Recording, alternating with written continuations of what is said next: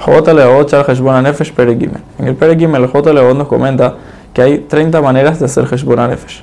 La décima manera de hacer Heshbon Nefesh es cuando una persona analiza que Hashem sabe todo lo que pasa con él, tanto en su exterior como en su interior.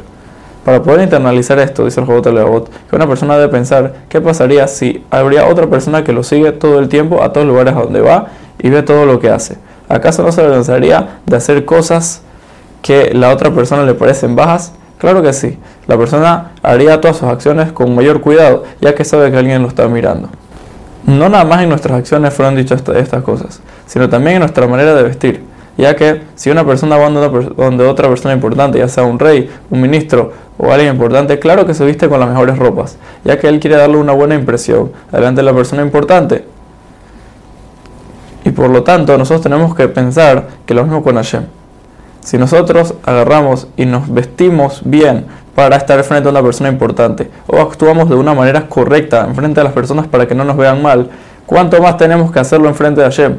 Ya que Hashem está con nosotros siempre y Él es mucho más importante que todas las personas que nos rodean.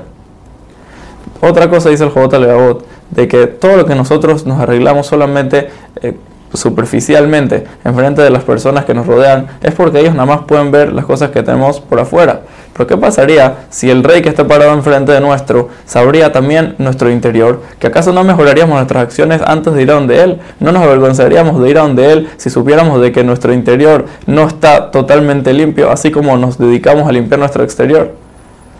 Dice el Jobot Leabot de que lo mismo con Hashem, que el momento que Hashem sabe tanto nuestra superficialidad y también nuestro interior, entonces ahí también tenemos que limpiar nuestro interior para poder estar limpios ante Hashem. Dice el Jobot Leot que cuando una persona tiene este Heshbon, o sea, esta cuenta, esta introspección dentro de él, Hashem siempre estará dentro de él y le quitará la tristeza, el miedo de pecar y todas las cosas malas que lo rodean para que no llegue a caer. No nada más eso, sino le abrirá su mente para la sabiduría de la Torah y los secretos y siempre se podrá dirigir por el camino correcto. También si no está viendo o no está escuchando, Hashem siempre lo va a dirigir en el camino que debe ser. La onceava manera de hacer Heshbon Nefesh, dice el Jobot Levavot, de que es cuando una persona analiza las acciones que él tiene en su mano con respecto a las cosas que él tiene que hacer. Dice el Jobot Levavot que para poder internalizar esto, la persona debe pensar que esto se compara a un rey que le dice a su esclavo que le va una cierta cantidad de plata para una tarea. El rey le advierte a este esclavo de que al final, cuando termine esa tarea, él va a hacer cuentas con él para ver si la plata fue bien utilizada. ¿Acaso la persona, este, este esclavo, no tendría una cuenta, una cuenta que él hace cada, cada cierta cantidad de semanas o meses con la plata que él usa?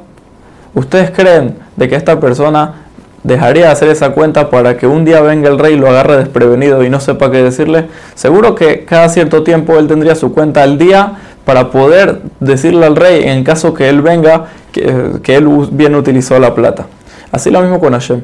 Nosotros tenemos que tener nuestras acciones bien contadas y ordenadas para poder rendir cuentas ante Hashem en el momento indicado.